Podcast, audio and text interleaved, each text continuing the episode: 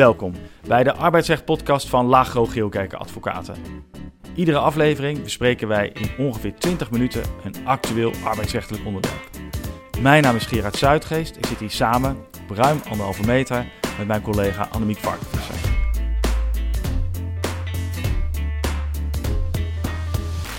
Annemiek, waar gaan we het deze keer over hebben? We gaan het vandaag hebben over arbeidsrecht, mondkapjes en vaccineren. Voordat we daarop ingaan, wil ik nog even terugkomen op onze vorige podcast. Die ging over thuiswerken. Daar hebben we enthousiaste reacties op uh, gekregen. Dus dank daarvoor. Zeker. En in die podcast hebben we onder andere het wetsvoorstel Werken waar je wil besproken. Daar hebben we gezegd dat dat wetsvoorstel op 6 april zou worden behandeld. Maar inmiddels is het zo dat die behandeling half mei wordt voortgezet. En op dit moment is er dus nog geen zicht op de invoering van het wetsvoorstel. Uh, dus voorlopig blijft het zo dat de werkgever ja, het instructierecht heeft over de plaats waar de werkzaamheden worden verricht.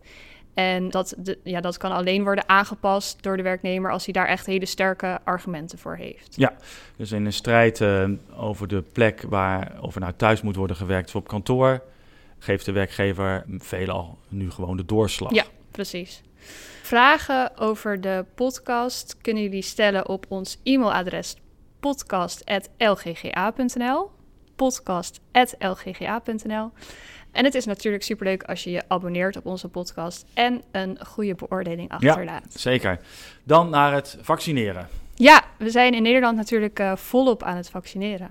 Nou, mm, volop. Uh, we behoren volgens mij nog niet echt tot de vaccinatiekopgroep in Europa. Nee, we, we bungelen inderdaad nog een beetje onderaan het lijstje. Maar op zich, er zijn wel nu al meer dan 4 miljoen vaccins gezet.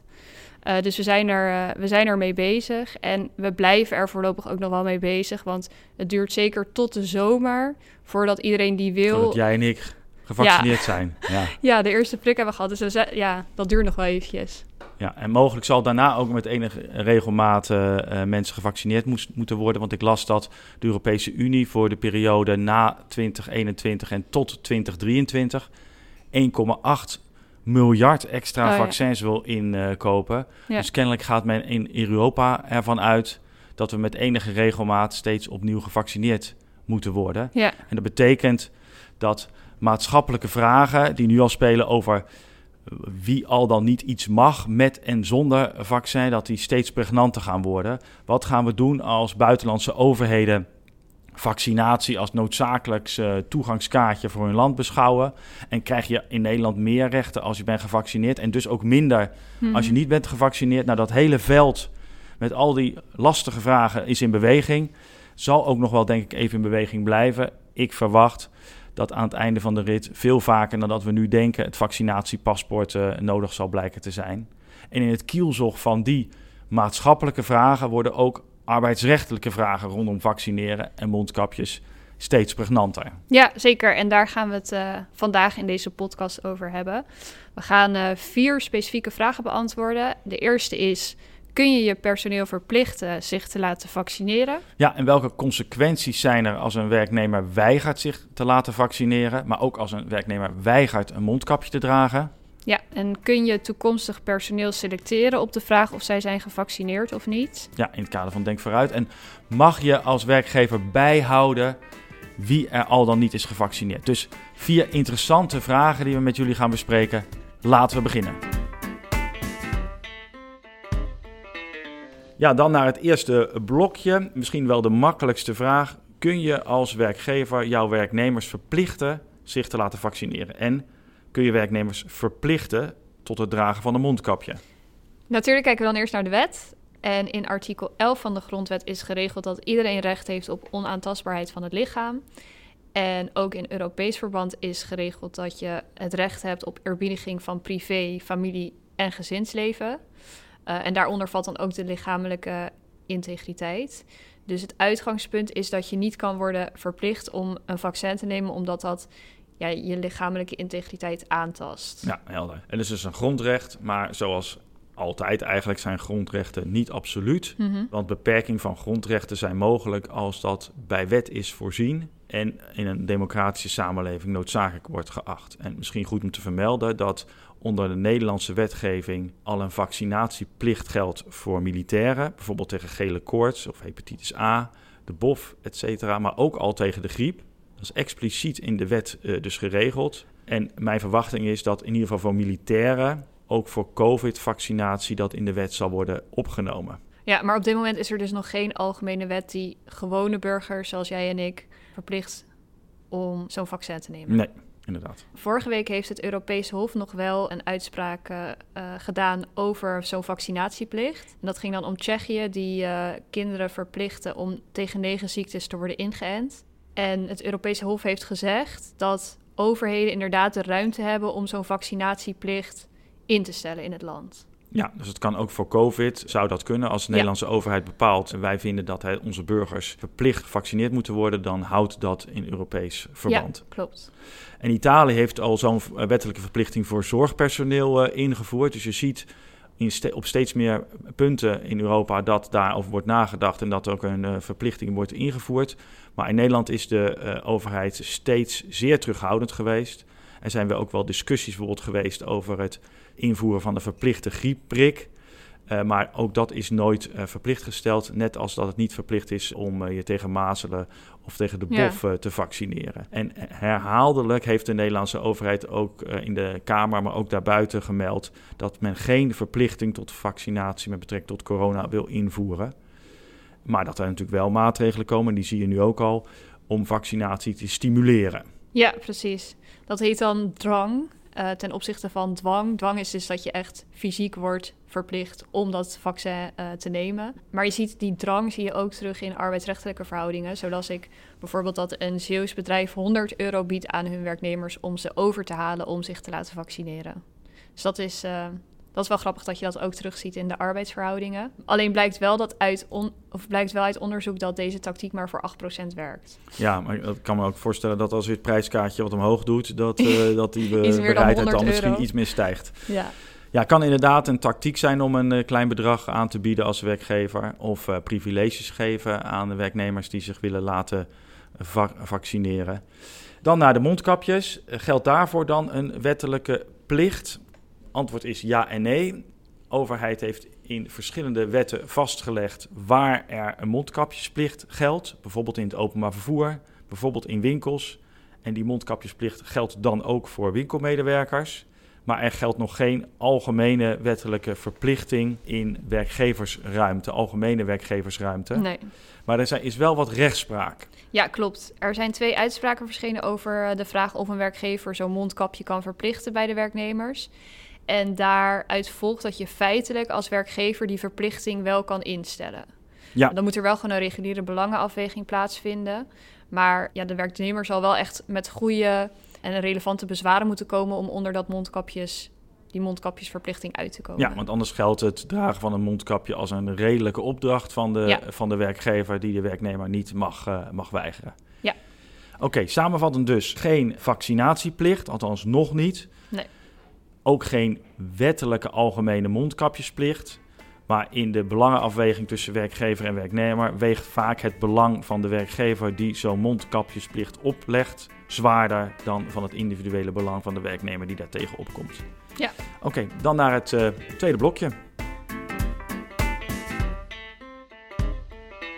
Ja, dan het tweede onderwerp. Welke consequenties heeft het als een werknemer zich weigert te laten vaccineren of weigert een mondkapje te dragen? Ja, mondkapje gaan we zo op in.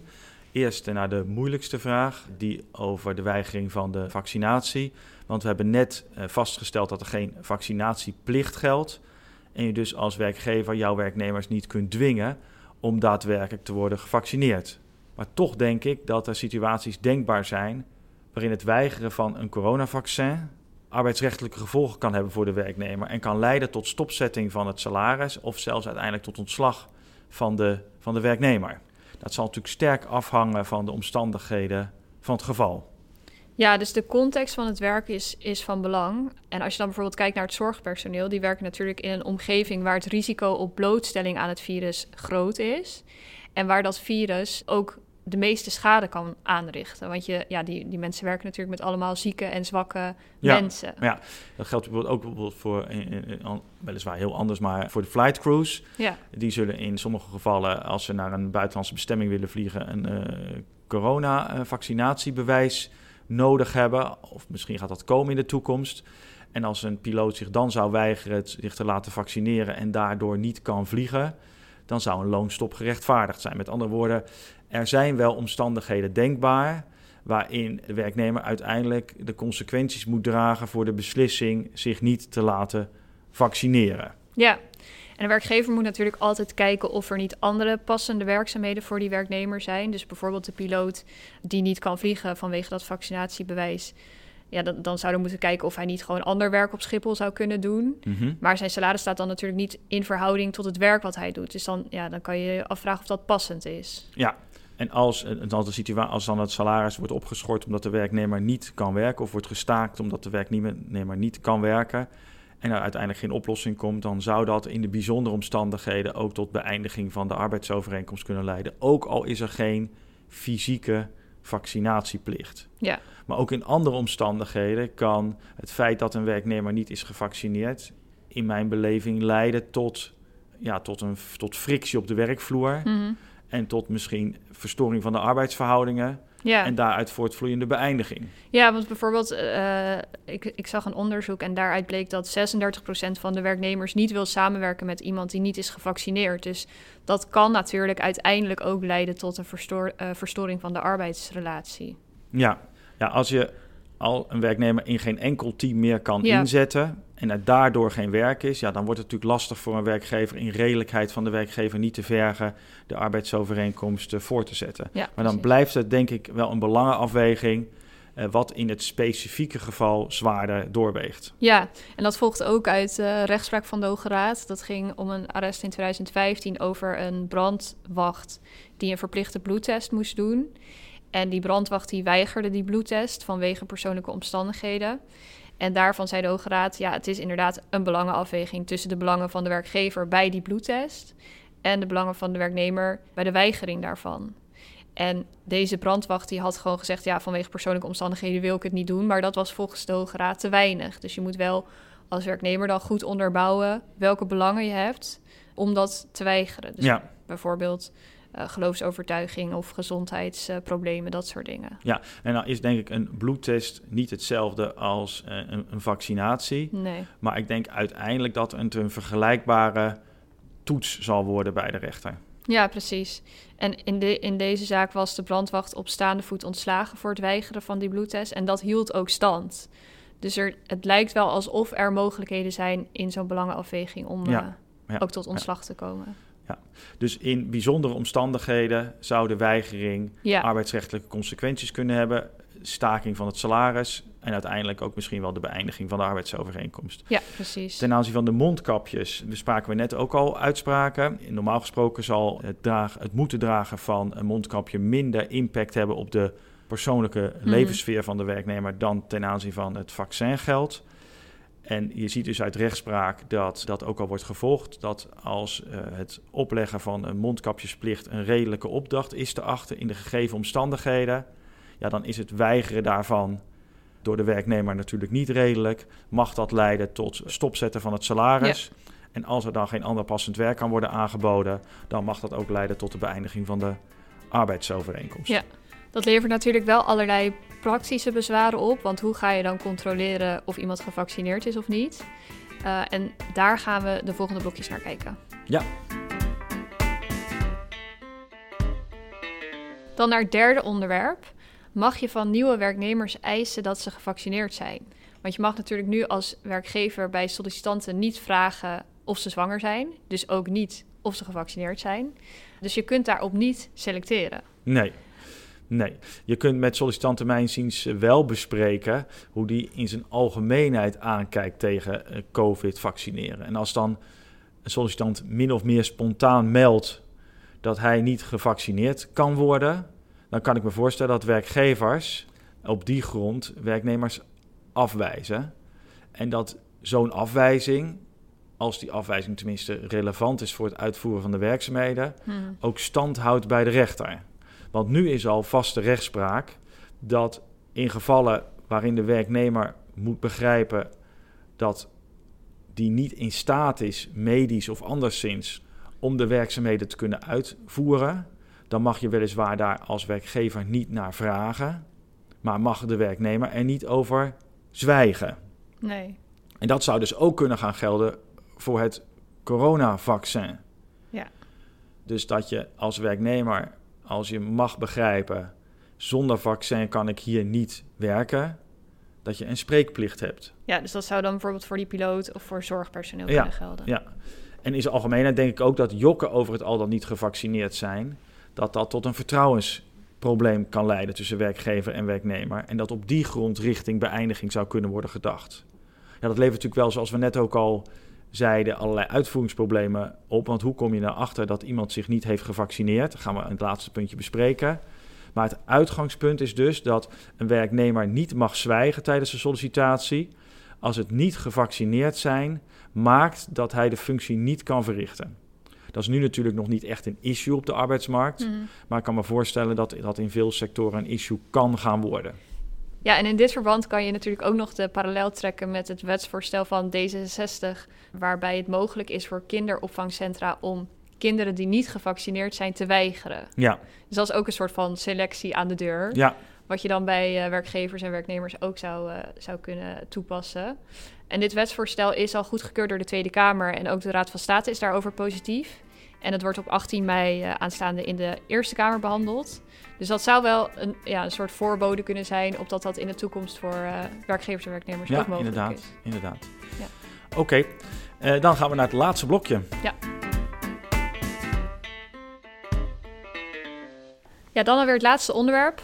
Mag de werkgever bijhouden wie al dan niet is gevaccineerd? Nou, op grond van de AVG kunnen we daar duidelijk in zijn. Nee, dat mag niet.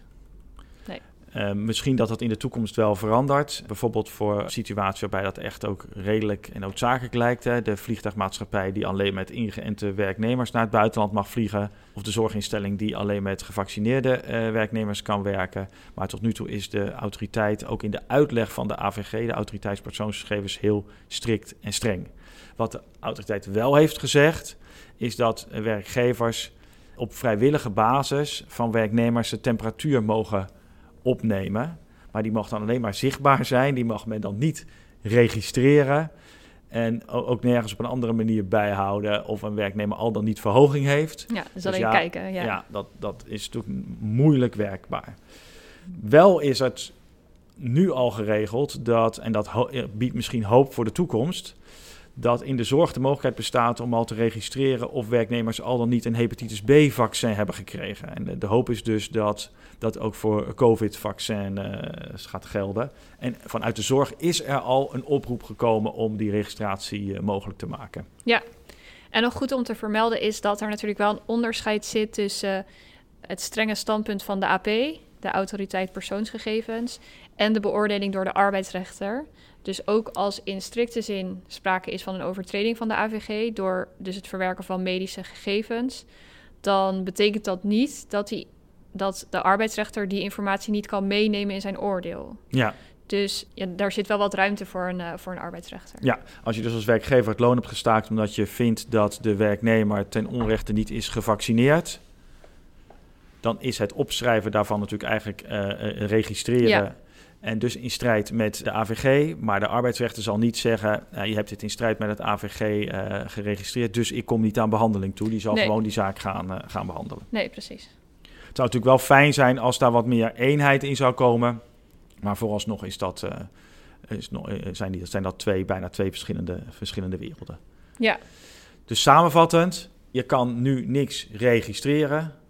En we hopen dat dat in de toekomst eh, voor een werkgever werkbaarder wordt. wordt vervolgd. Oké, nou dan komen we tot een afronding. Eh, maar voor we gaan afsluiten, Annemiek, waar gaan we het eh, de volgende keer over hebben? In de volgende podcast gaan we het hebben over vakantie. Natuurlijk in relatie tot corona, dus als je afreist naar een oranje of een rood vakantiegebied. Maar ook naar de meer algemene vragen rondom vakantiedagen, zoals vervaltermijnen eh, en de mogelijkheid die je als werkgevers hebt om eh, personeel te dwingen of te stimuleren om vakantiedagen op te nemen. Ja, en ook over het jokken, over vakantie, niet tijdig terugkomen, Ja. et cetera. Nou, ik heb op zichzelf veel zin in vakantie. Ik We ook. mogen voorlopig nog niet. Maar misschien dat het eh, over vakantie praten al helpt. Ja, jullie willen dat natuurlijk niet missen. Abonneer je en blijf op de hoogte. Tot de volgende keer. tot de volgende keer.